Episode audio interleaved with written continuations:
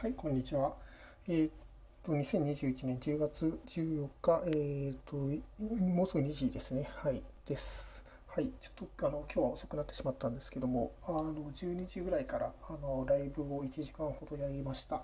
で、ちょっとあの、会社から帰るところだったので、あの、帰宅の音をあのひたすら流しているっていうことで、ちょっとあの、コメントあんまり読めなかったんですけど、申し訳なかったです。どうもありがとうございました。聞いてくださった方。はい。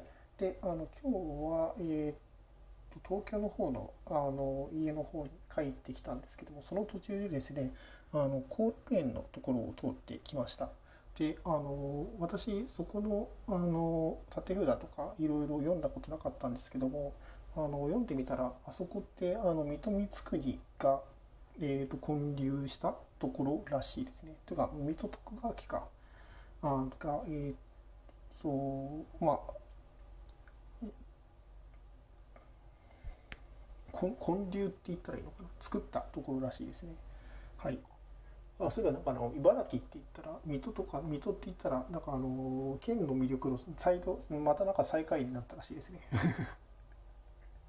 まああの子供の時からそうなのであの全然あの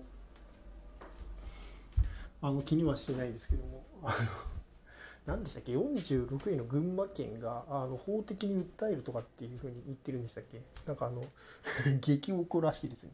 その県の魅力度のランキングについてっていう。なんかあの経済的に被害を受けるとかっていうふうに主張しているらしいですけども、まあ、そこいうのはどうなんでしょうかね。なんか逆にそれで注目されるとかっていうことはないのかな。なんかブービー取りましたっていうことで。